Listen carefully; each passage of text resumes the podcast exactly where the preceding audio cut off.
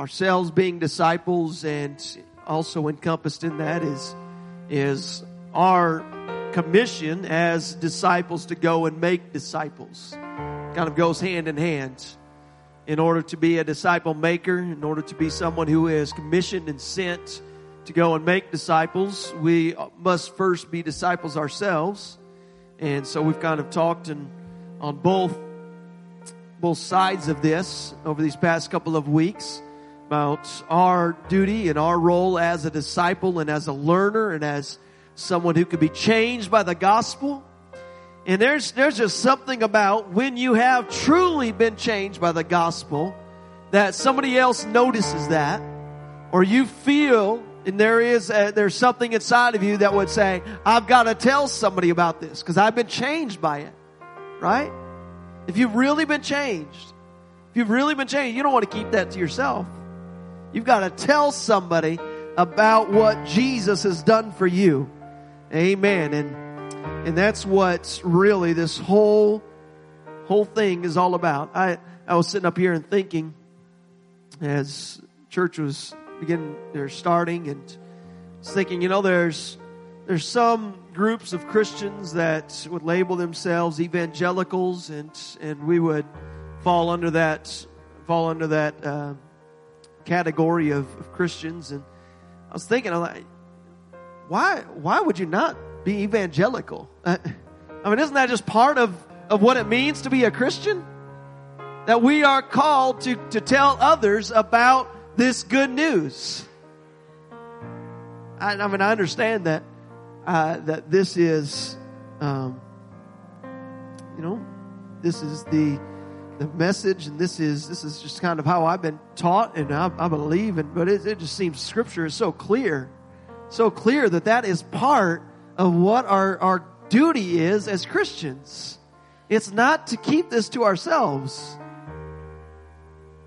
You know, this, these past several lessons, and again tonight, it's, it has perhaps been uh, a little bit less of, of a Bible study and more of just instructive lessons on, on what it means to be a Christian and, and what our, our duty is and what our, uh, our job is as, as Christians. And maybe it hasn't been quite as much digging into the Word and, and, uh, you know, as, as, deep as sometimes we go into Bible study and we'll, we'll get to that at some, um, you know, when I feel the Lord releasing me to, to do that again. But, um, there's sometimes when we just have to stretch ourselves and, and say, okay, am I fulfilling my duty that scripture is, is calling me to? Am I filling, am I fulfilling the things, the very things that scripture, when I study it, it does my life match up to that? And, and, is there, is, is maybe I'm doing it somewhat, but it, can I get better at it? Can I get better at what this, uh, this very thing that God has placed me on this earth to do? Can I improve upon it? And so, we're going to talk about that tonight. About the language of a disciple. The language of a disciple. There was a, a quote that I just thought was very, very good, and it was from C.S. Lewis, the author C.S. Lewis. He said that the church exists to engage a lost world in a conversation of redemption and hope. That is truly the, the essence of the New Testament and the commission of the church that the church exists to engage a lost world in a conversation of redemption and hope. There is, there is a lost world that they need to hear this story of redemption. They need to know that there is hope. They need, and there's, there's a conversation that needs to take place. A conversation that, that we can't be satisfied with just us sitting here in this place and, and just because I was lucky enough to, to grow up or blessed enough to, to grow up in the church and have a fam, you know, be born into a family that, or, or, or, you know, that's not the story of all of us, but that's the story for me. Um, this, this has got to be more than that. We've got to get, get something in us that would say, let me tell somebody else about this good news. Let me tell somebody else about the redemptive power of Jesus Christ. Well, there is hope beyond what you can see in this life. There is something beyond this. Amen. See, we, we've, we've read it. We know the Great Commission that Jesus, some of his last words that he gave to his disciples. We can read it here in Mark chapter 16. This is one of the occurrences that we see of, of the Great Commission. Mark 16 verses 15 and 16, Jesus saying to his disciples, he says, go into all the world, preach that good news to everyone, or preach the gospel. The gospel is the good news. Preach that to everyone. Anyone who believes and is baptized will be saved. But anyone who refuses to believe will be condemned. Okay? That's a, that's a really good reason for us to go and to, and to live out this commission because there is one or two options. Right? There, there's, there's two options, two, two destinations. You're either going to be saved or you're going to be condemned. And I don't want anybody to be condemned. I, I don't want anyone to be condemned. So we are called to go and to preach the good news to everyone. Proclaim the good news to everyone. In fact, that's the very reason that Jesus Christ came to this earth. It was to change the conversation. That it's nothing that you can do, but Jesus Christ came to tell people that you have an opportunity to be saved. It's in Luke 19. Luke 19 verse 10. Jesus, he, it says that the Son of Man came to seek and to save those who are lost. He came to seek and to save those who are lost. There is a there was a, a, purpose for why Jesus came to this earth and it was because there were so many people who were lost and he came to find them, to seek them out, to go. He, he, tells it in, in, one place and he's, he's instructing his disciples, but he says, go into the highways and the byways, go into the places where, uh, wherever you can find somebody, go, go there into the, the places, the, that means the highways and the byways. That's, that's the, uh, on the beaten path and off the beaten path. Go wherever you can go to find somebody and compel them to come in. In other words, go and find them and, and tell them about the good news. That is a very compelling message. The gospel of Jesus Christ is a very compelling message. Tell them about what Jesus Christ has done for you and, and what, uh, what the transformation that has happened in your life and compel them to come in.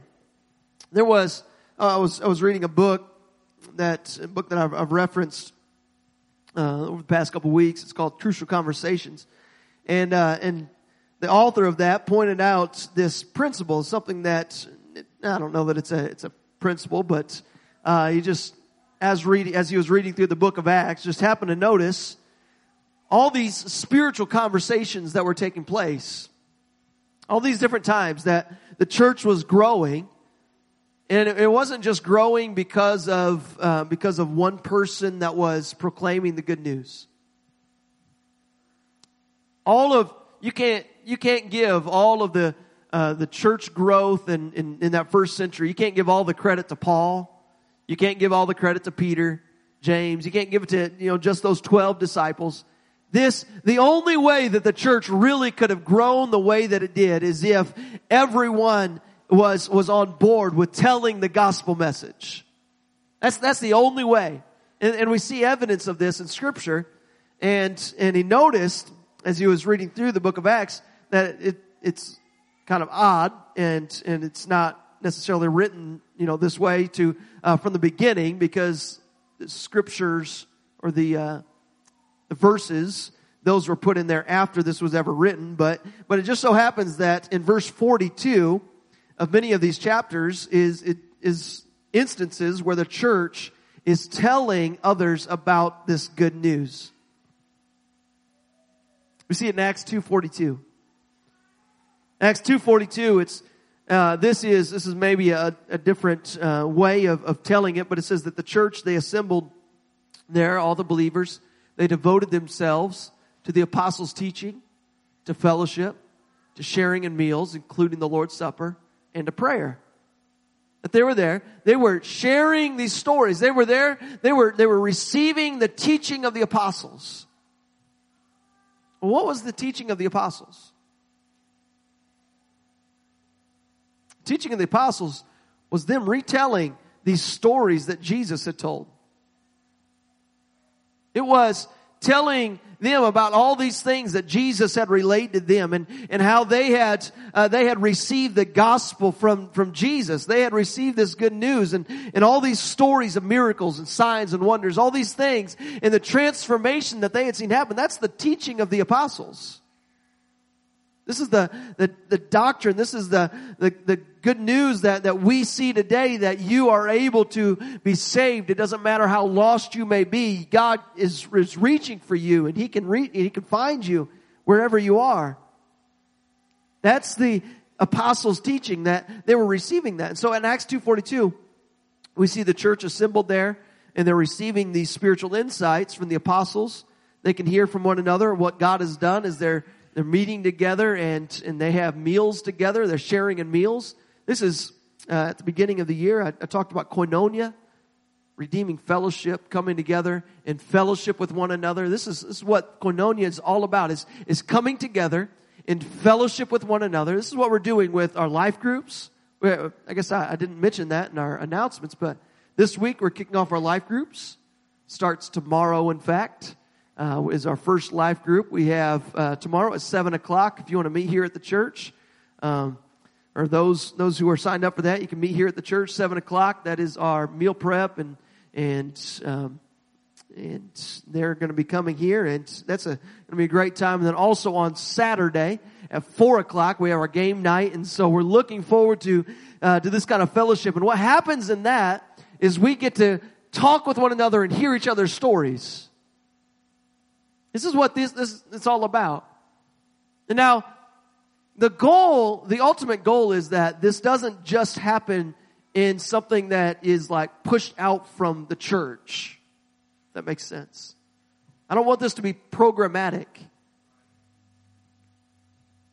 When we, I'm, I'm going to get into talking the language of a disciple, but the language of a disciple should be something that it happens outside of the church walls. It happens outside of any program of the church. It happens outside of the structure of the church. It just happens in your, in your daily life. That you have the language of a disciple, that you start telling the story of, of, of what Jesus has done for you and you start talking to other people. You have spiritual conversations. Amen. We better keep going. Acts 5, 42. Acts 5:42 says that every day in the temple and from house to house they continued to teach and preach this message that Jesus is the Messiah. So we see them from house to house every day. They were there in the temple. Uh, all, the, all these these occasions uh, says constantly they're sharing this message. They're, they're teaching and they're preaching the message of what Jesus Christ has done and how He is the Messiah. And He came to change the conversation about what it means to be saved. Acts 9:42. The news spread through the whole town. Many believed in the Lord. Well, this was, they were all talking about it. They're all telling these stories. They're all, they're all telling about what Jesus Christ has done. This news is spreading throughout the entire town. Many believed in the Lord because they're hearing about the firsthand accounts of what God has done in somebody's life. They're telling their stories. Acts 10, Acts 10 42 says, He ordered us to preach everywhere and to testify that Jesus is the one appointed by God to be the judge of all, the living and the dead. It says that He ordered us to preach everywhere and to testify that Jesus, testify of Jesus Christ, to tell other people about Jesus. That we, everywhere that we go, we are ordered to preach and tell others about Jesus. It's just kind of odd that all these end up, all these scriptures end up being in verse 42. Acts chapter 13, verse 42. As Paul and Barnabas left the synagogue that day, the people begged them to speak about these things again the next week. They begged them, tell us more. Tell us about what Jesus has done. Tell us more about all this, this these new things that you're uh, you're revealing to us about uh, about a Savior who has come for me. A Savior who can change and transform my life. You told your story about how you were transformed. I want to hear more about that.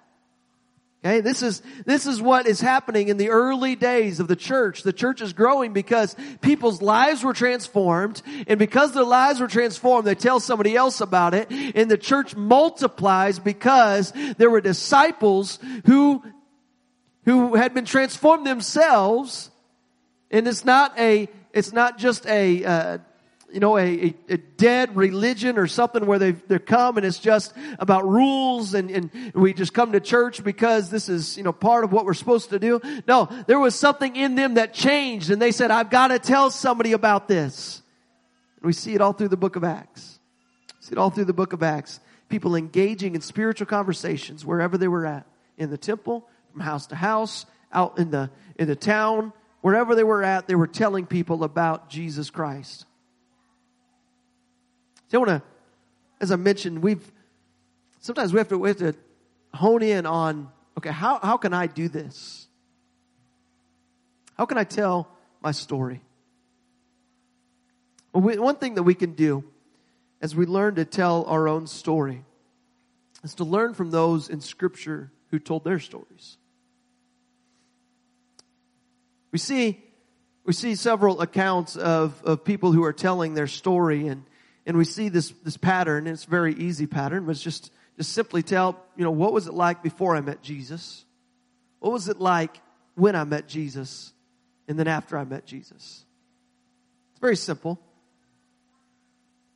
But, it, but if we can, if we can, we should all be able to tell our story. And I've got to admit, this is something that for me, I had, I had to like practice at because for me, I'm like, I don't remember before I met Jesus. I'll, I'll, tell my, my story because my story may not be a, a before I met Jesus, after I met, or when I met Jesus and after I met Jesus, but here's the story that I can tell somebody about when I truly knew that Jesus has changed something in me.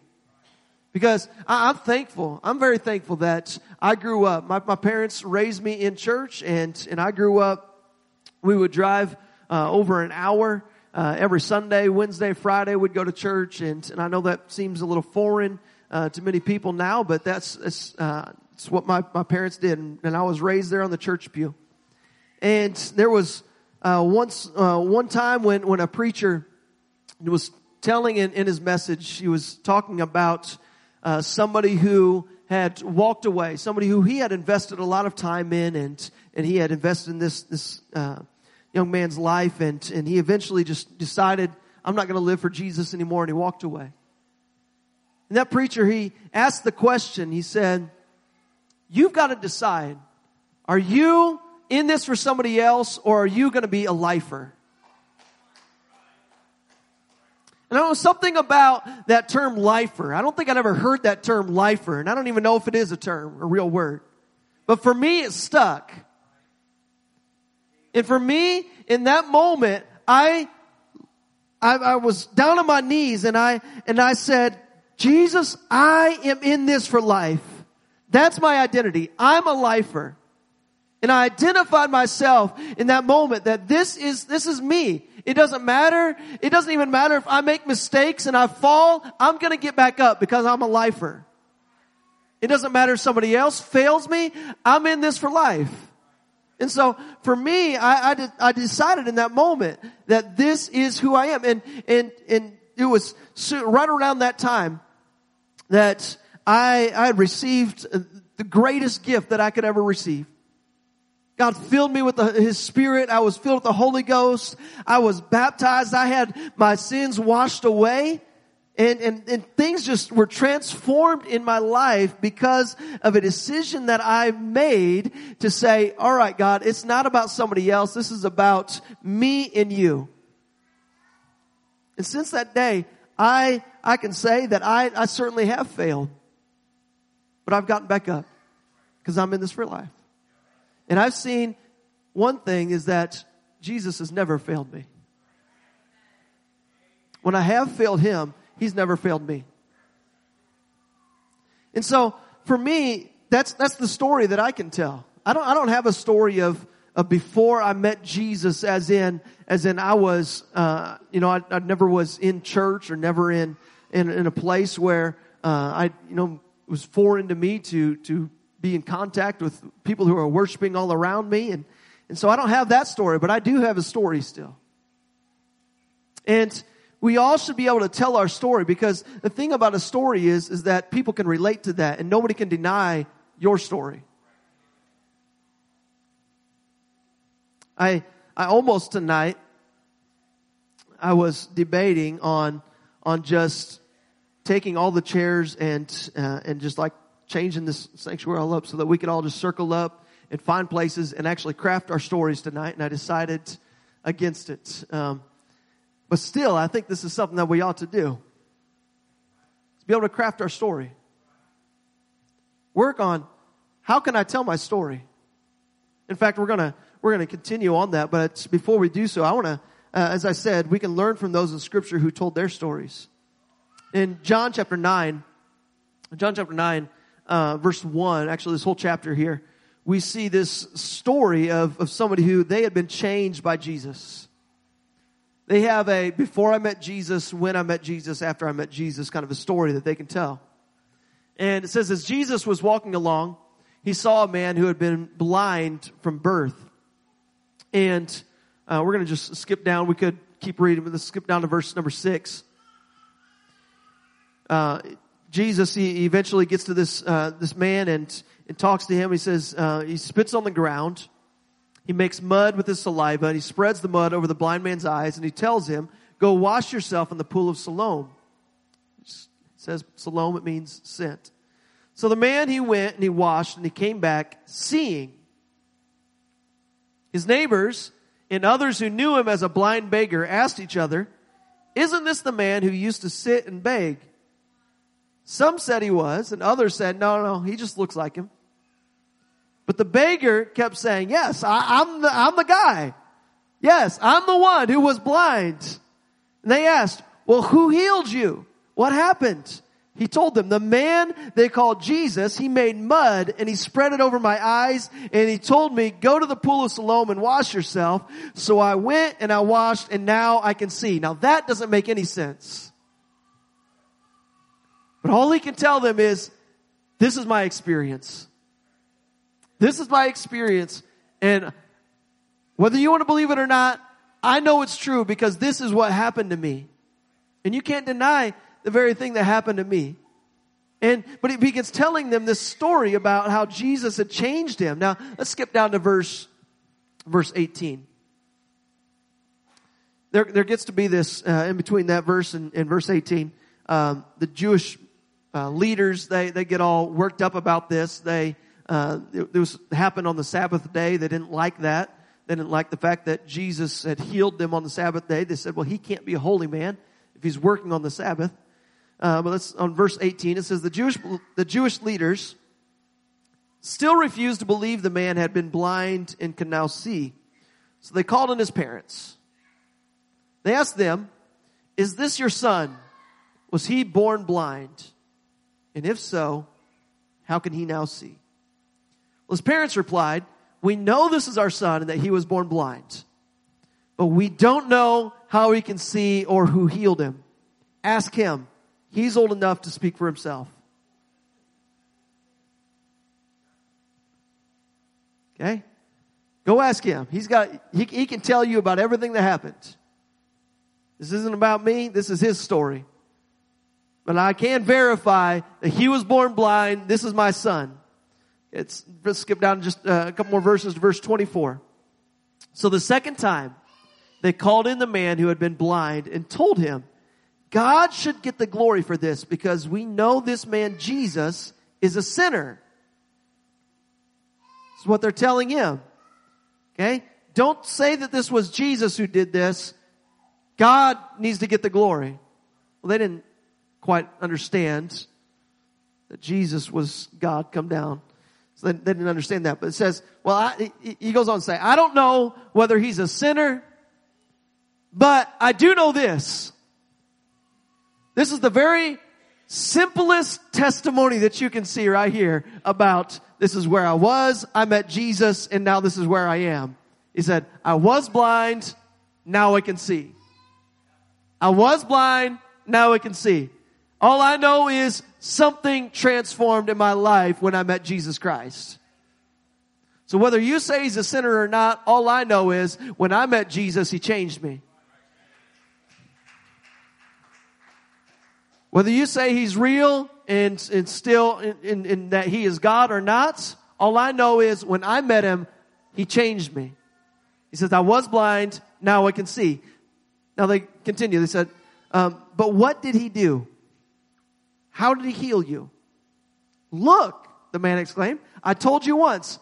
Didn't you listen? Why do you want to hear it again? Are you guys wanting to become his disciples too? I don't know if he's just being facetious, here or what the deal is, but says, oh, you guys, you guys want to be his disciples? And then they cursed him and they said, you are his disciple, but we are the disciples of Moses. We know God spoke to Moses, but we don't even know where this man comes from. Why? That's very strange, the man replied. He healed my eyes, and yet you don't know where he comes from. We know that God doesn't listen to sinners, but he is ready to hear those who worship him and do his will. Ever since the world began, no one has been able to open the eyes of someone born blind. If this man were not from God, he couldn't have done it. You were born a total sinner. They answered, Are you trying to teach us? And they threw him out of the synagogue. Now, when Jesus heard what had happened, he found the man and he asked, Do you believe in the Son of Man? And the man answered, Who is he, sir? I want to believe in him. Well, you've seen him, Jesus said. And he's speaking to you.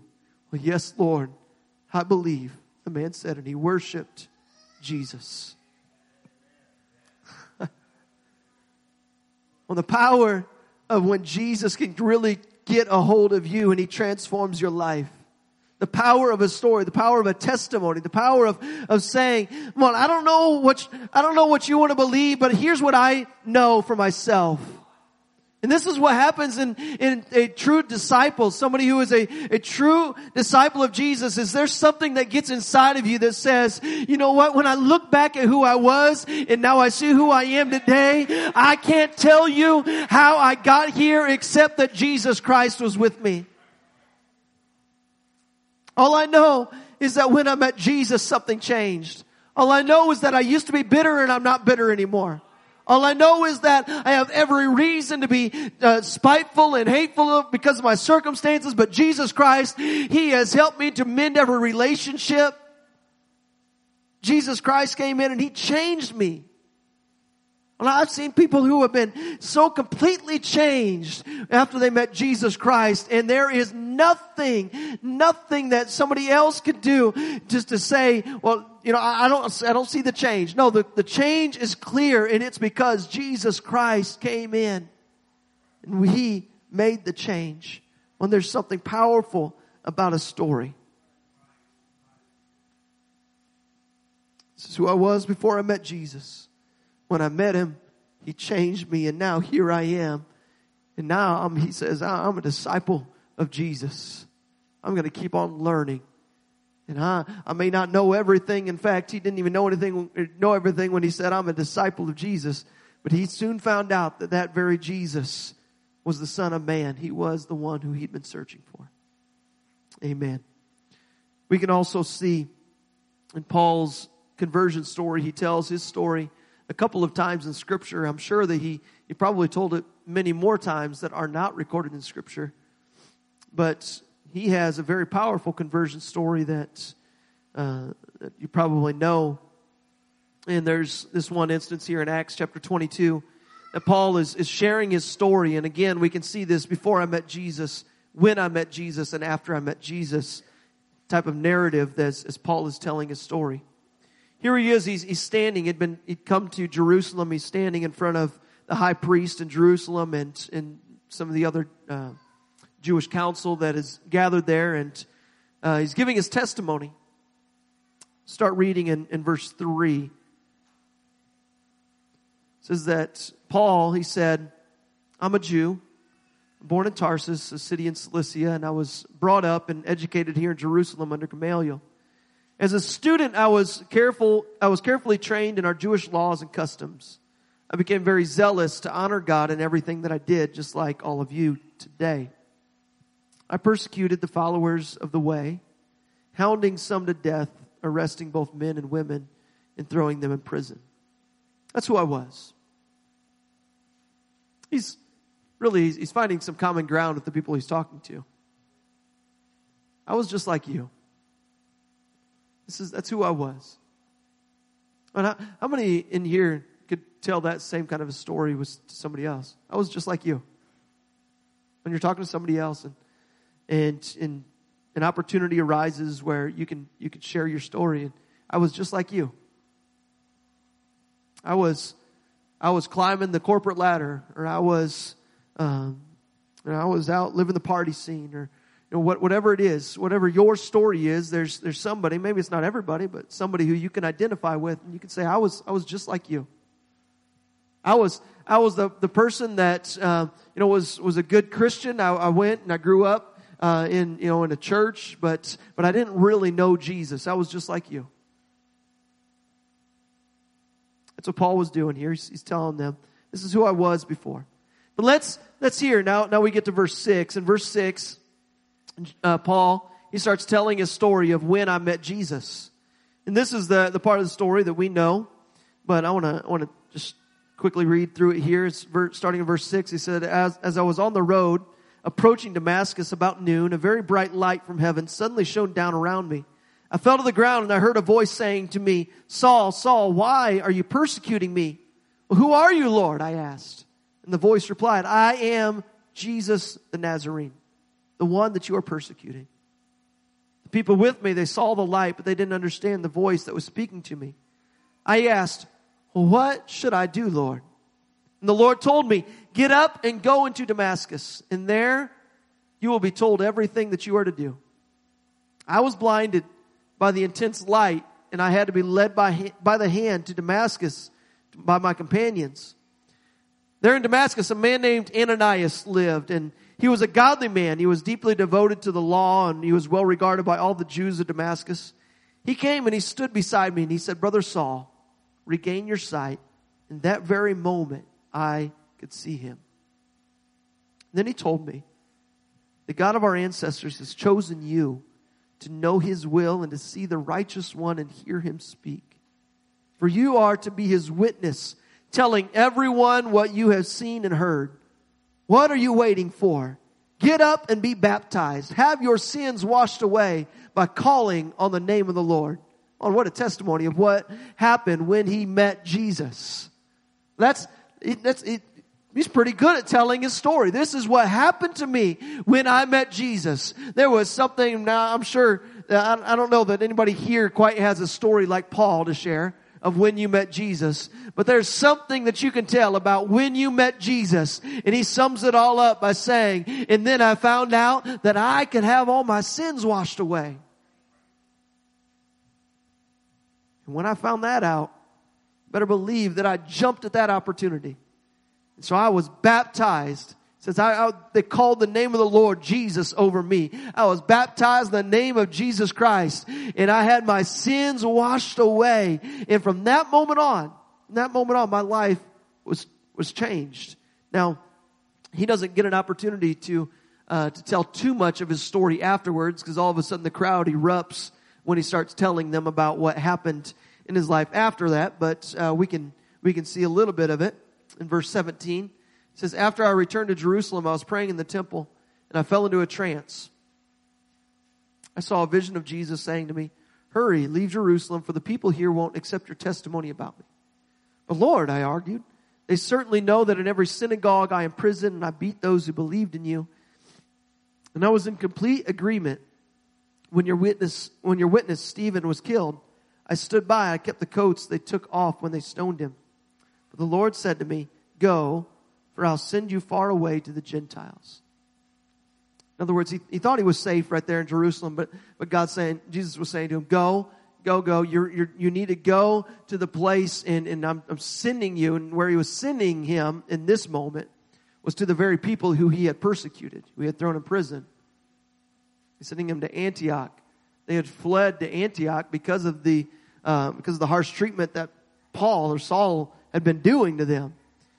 But he says that my, my life really changed when the Lord spoke to me. He says, I'm going to send you far away to the Gentiles. He starts telling them about the, the change in his life, how, how he was commissioned at that moment to go and to preach this gospel. Well, they got angry at that. Uh, verse 22 says that the crowd, they, they listened until Paul said that word, until he said that word Gentiles. And then they all began to shout, away with such a fellow, he isn't fit to live. So Paul here sharing his conversion story of before I met Jesus, when I met Jesus, after I met Jesus. It's quite a story to be able to tell. We all should be able to tell our story. See, telling your story, it's, uh, remember, Jesus, his whole ministry was about telling stories. Right? That's what his whole ministry was about. It's about coming to people and and oftentimes relating to whatever it is that's around them. He goes and he talks to some fishermen. What does he do? He talks to them about casting their nets, becoming fishers of men. He goes and talks to people out on a hillside that are farmers and he, he tells them parables about farming and, and, and sowing seed and, and, and you know, all these, all these things that uh, he goes, goes to weddings and tells them these stories about what it's like to be at a wedding feast. He tells them stories and he relates to them. This is Jesus. His whole ministry is about telling stories, and it's not just stories, but sto- they're parables that that brought this um, this truth to light. But the question is, you know, what stories are you telling? What what stories am I telling right now? Because stories are easily remembered. To, by the one that, that you're telling them to, stories are easily remembered. Maybe not every detail of them, but you, you remember the, the point of it. You remember the stories that are told. You can remember when somebody tells you about their life that was changed. They, not, they may not remember that, that verse that you, uh, that you pointed them to, and, and, and I, I don't want one bit. We, we need to we need to get into the scripture, uh, but but the very first thing that you tell somebody, it probably shouldn't just be pointing them to some verse that might change their life. How about we start by telling them the story about how Jesus changed my life? We're going to get to the word. We're going to get to the very foundation of why it changed my life. But that shouldn't just be throwing a pamphlet at them or throwing a Bible at them and saying, here, read this. How about it's tell a story? Tell, tell about how Jesus changed me. How Jesus changed my life. Personal stories about your life, they're easy for us to share because it's my life. I, I can share this because I, I know it.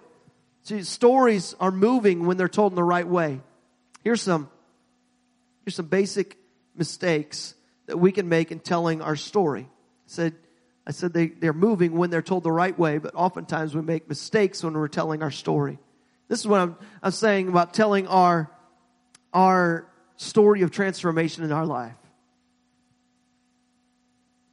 First basic mistake that we often make or we often see this made when, when we're telling our story is an absence of relatable points of contact. So, in other words, you meet somebody and you feel the, the urgency to, to just tell them about Jesus, and, but it's, it is not, you haven't connected to, from where they're at to where you're at. Jesus, as I, as I just said, when he would tell stories, he would use the context around him or in different things. And, or maybe it's just listening. And as you listen, it's not just about hearing, but it's about finding an opportunity. Oh, this is, this is a way that, you know, I can connect. And here's, here's something else and kind of goes with this point, but it's, it's that oftentimes these spiritual conversations that we get into, um, they're not planned out. They shouldn't, they, if you plan them out, a lot of times they flop. If you just, if you plan it out and you're like, okay, I, am going to tell somebody today, and you're looking for it, and you're, and, and you should be looking for it, but, but you're just like, I, am I'm, I'm determined to tell this person at this moment about Jesus. It, it's, it's probably going to flop because that's all you're focused on. But instead, if we're just following the Spirit, kind of getting ahead of myself here, but if we just follow the Spirit and we let the Spirit lead us, there's opportunities all over the place where we can, we can relate to them and tell them just little things. It doesn't have to be your whole story every time, but just little things about what Jesus has done for you. We, we become fluent, our language changes about talking about the gospel of Jesus. Amen. We can, so basic mistake. I need to hurry. We run out of time here. Basic mistake of telling our story. Absence of relatable points of contact. So where do you connect with your listener? Uh, we should listen and you'll hear their heart and you can find a way to connect with them about your experience with Jesus. This is something that uh, that Paul did on Mars Hill. I'm not gonna not gonna turn there to Acts 17, but you can read that. Um, this is a message that that Paul shared on this this place called Mars Hill, and it's him. He just happens to notice this altar that they had erected there on this hill in, in their city, and and it said to the unknown God. That's what the altar said on it, and so he uses that as a reference point to tell them about who the unknown God is.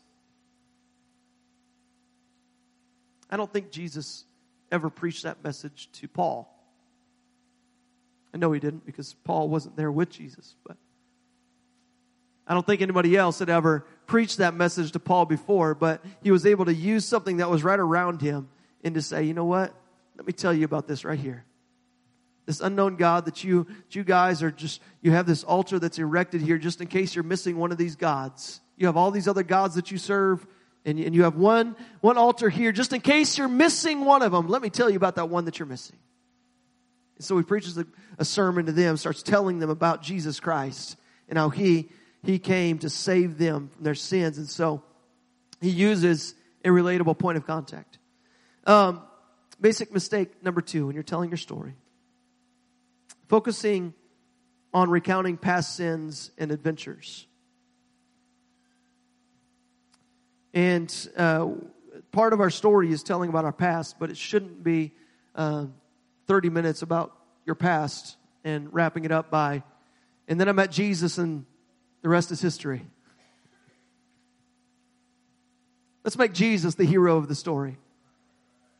It's not just about uh, just about glorifying everything in the past and all of that and reliving all of that every time that you tell somebody about your your your story. It's, uh, let's make Jesus the real hero and not your past the hero. So that, that's just something that we want to um, just remember as we're, as we're telling our story to somebody. How about telling an unfocused story? An unfocused story that you're, you're just going all over the place. You, you, don't know what you're going to say, and so you're bouncing from here to there, and it's all, uh, it's all mixed up. An unfocused story, somebody can't really follow that. Or here's, here's something, and this is something that I have a problem with myself, uh, but always fact checking yourself. Anybody else uh, ever do that? It's like uh, you're telling your story, and and then you're saying, um, you know, I, I actually almost did this when I was uh, telling my story earlier. Is, um, is you know that that moment, and, and, it was this preacher. No, wait a minute. It was. Um, let me think of it. It was. Uh, no, it was actually this preacher who told me, and I was, uh, I was, I was in like I was 10 years old, or no, wait a minute. I, uh, I think I was, I might have been nine years old. You know what? None of that really matters. Right?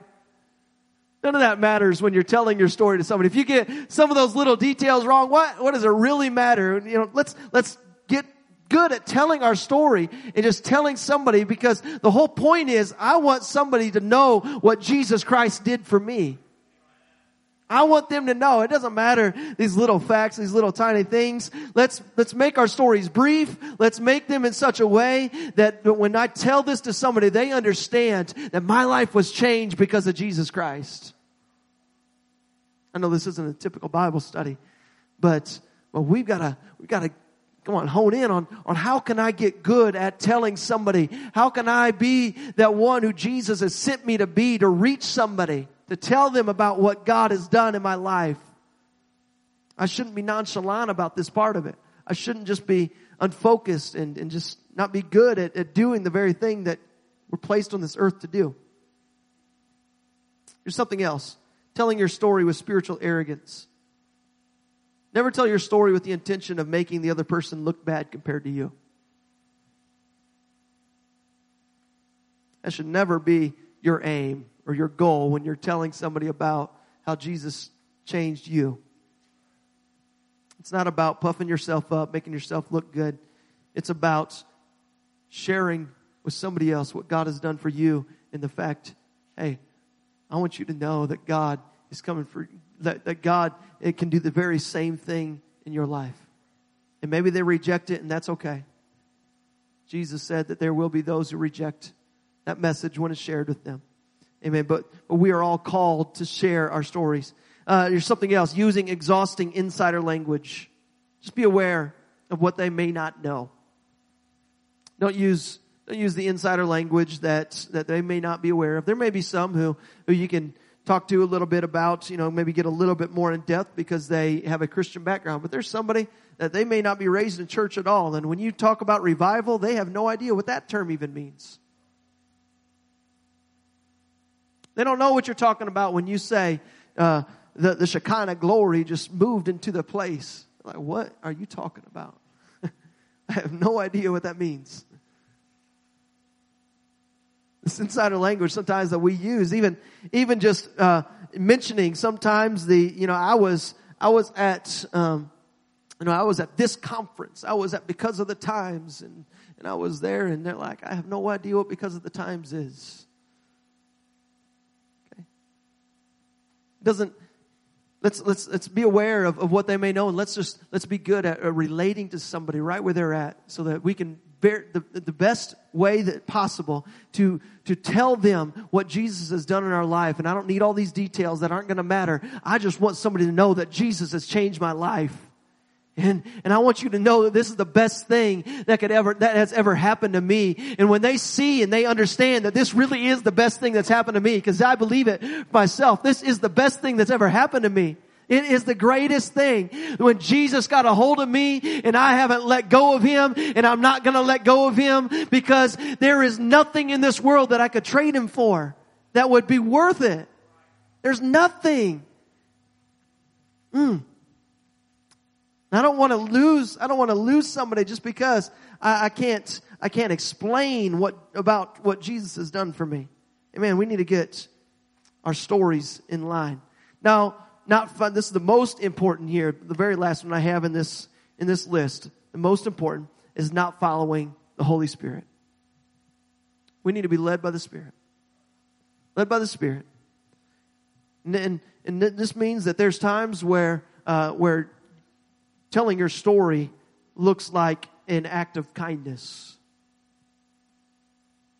I know it's not telling your story, but, but it's still uh, showing somebody else what Jesus has done for you and how he changed your life just because, or just by the way that you acted toward them. That was telling your story in that moment.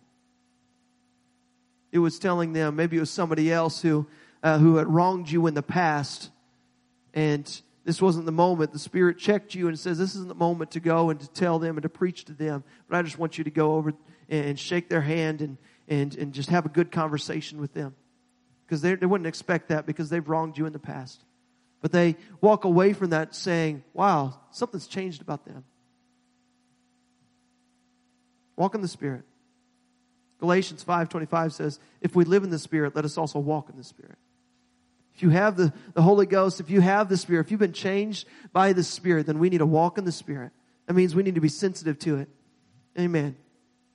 We're coming to the uh, close here tonight, and this last part is really the uh, the language of the disciple. It's the fact of spiritual conversations. The fact that we need to uh, become fluent in sharing this gospel message. Learning a learning a new language. Anybody? Is anybody in here um, bilingual or? Tr- trilingual? Anybody in here No? Uh, know more than one language? Got a, got a couple that are like, eh, kind of. Yeah, we have, we have a couple. I know Sister Yesenia, every time she calls me, she starts speaking in Spanish and she knows that I have no idea what she's saying. I never fail. Just this week, just this week, I answered the phone and it, I have no idea what you said. I have, I have no clue, but it was, it was something in Spanish. But the, uh, the way, the, the way that you become fluent in another language uh, is, is you're around people who are speaking that language. You're around it. Becoming fluent in, in the gospel, having gospel fluency, speaking the language of a disciple comes by being by being uh, in that environment. That means for yourself, you're in the Word of God. You're in the Word of God that you are, are, are in, entrenched in, in, in, prayer and you say, God, I, am thankful for everything that you've done. You're reminded of that and you live with a, a, heart of thankfulness and looking back on all the things that God's done for you. You're around other people and you're, you're, you're sharing the stories like it said in Acts 2.42, they would gather together and they'd come together like we're doing with our, our life groups or connect groups. Uh, we're coming together where we can share stories with one another. This is where you start becoming fluent in telling other people about what God is doing in your life. And then you can have spiritual conversations. Spiritual conversations is the language of a disciple. That's the language of a disciple is having spiritual conversations. What are spiritual conversations? They're connecting lost people with the sa- saving message of Jesus Christ. Spiritual conversations are, are conversations that prompt new steps to be taken by current Christ followers. Somebody, something that would cause them to, to say, oh wow, that, know, that, I'm not doing that right now. And it would cause them to take another step towards Christ. Spiritual conversations sometimes, as I mentioned earlier, are, are just merely acts of kindness. Things that, that you do for somebody that they notice that behavior change in you and it prompts them to question something inside of them that would draw them closer to Jesus. Those are spiritual conversations. And we become fluent in the gospel message by sharing the good news uh, and, and, and living in the good news and understanding that the gospel is the good news. See, the gospel is not just a doctrine that we quote. The gospel message is not just a doctrine that we quote.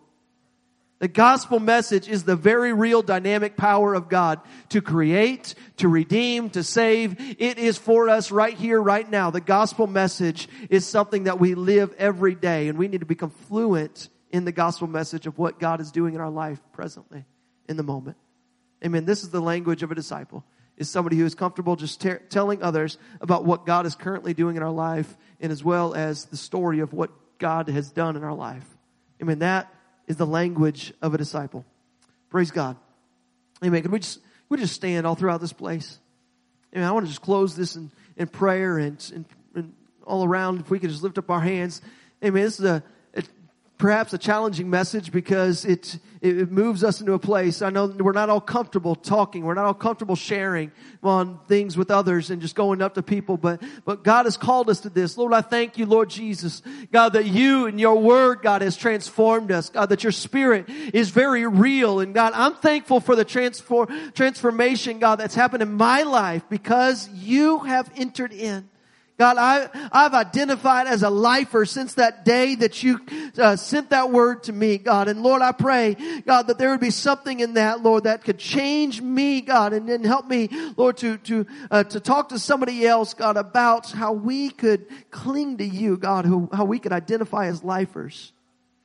Lord, I love you. I thank you, Lord, for what you're doing in this church and what you're doing in this uh, group of people who are gathered here tonight. I pray that we would become disciples and that we would become fluent in your gospel message. But I'm thankful. I celebrate every story, God, and every life that's changed because of the way that we're living, God, as, as the church, as your body of believers. God, we celebrate it. We thank you, Lord, for this wonderful church, this group of believers. In Jesus' name, amen. Amen.